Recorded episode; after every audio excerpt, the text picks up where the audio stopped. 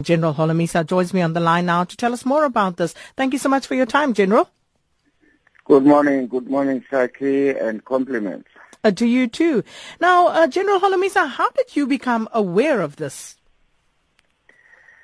Uh, I received this uh, uh, anonymously, and uh, I demanded some more information, which I forwarded to the public protector. That information would include the names of the companies which were involved in these transactions. And um, these companies have been named, uh, but how was the money alleged to have been exchanged between uh, the PIC and the companies?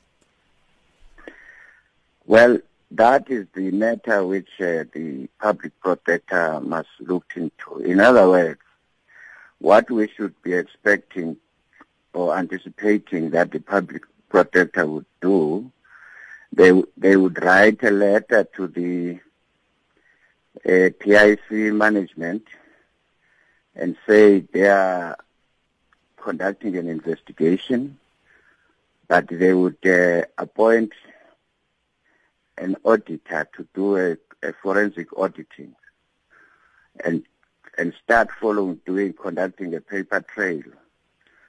That is in the second week of December last year as it is alleged, did they pay an amount of 40 million to any company? If they say yes or they say no, can you give us the printout of that uh, week or those uh, those days up to the first week of January. With those, that is the critical period. So the rest must just wait for that process. Then the, once the PIC, I mean the public protector gets the information from the PIC, then they can determine as to whether there is a need to further conduct their conduct the investigation. So everybody must just wait and, uh, stop making noises. I was happy with the response of the national, of the Treasurer General of the ANC who said they are going to cooperate with the investigations, while the other indunas from the same organization, Mantashe and Zizi Kodwa, were just making noise as usual. This is not the time to spin this issue. This is a serious matter.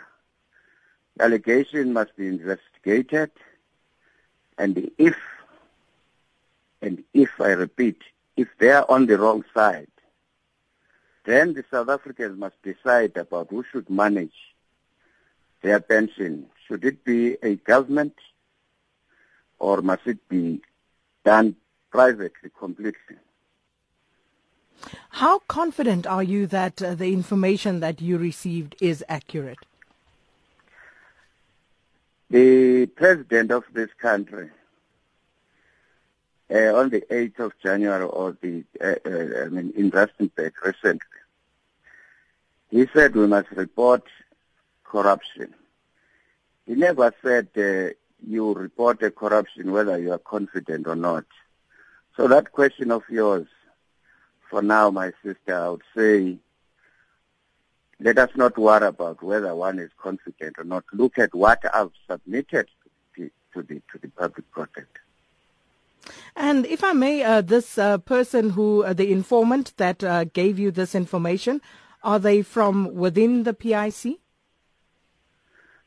No, don't go that route because even you at SABC, you don't reveal your sources. But look at the look at the evidence I've given to the PIC, I mean to public protector now. Deal with that. Focus on that. Phone, for instance, the PIC, bring them on to say, did you pay any monies to these companies mentioned in this period? Because we've given the period. So it could have been someone from within the PIC or it could be someone working for one of the companies that you've also mentioned. I am not going to reveal my sources to you.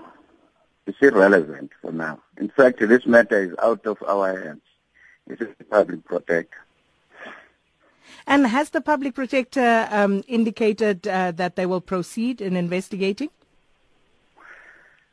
The public protector did uh, contact me to say they've received the the complaint and the matter is in their hands. How they take it forward is none of my business.